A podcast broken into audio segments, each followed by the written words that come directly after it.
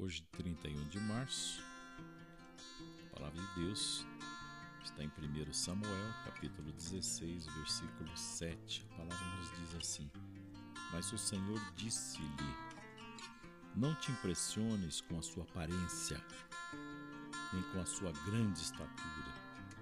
Não é este que eu quero. Meu olhar não é o dos homens. O homem vê a aparência, o Senhor vê o coração. Veja, de acordo com os ensinamentos do Mestre, todos nós devemos seguir o seu exemplo, não olhando a aparência externa das pessoas, mas o coração.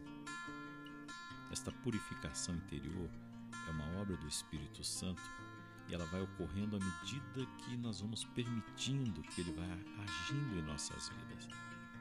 Porque a simplicidade de coração, esta sim, ela aproxima as pessoas de Deus e as pessoas entre si. Pense nisso e tome posse. Converse agora com o Senhor, que Ele está bem ao nosso lado. Se você precisar, faça uma pausa aqui no vídeo mas não perca essa oportunidade.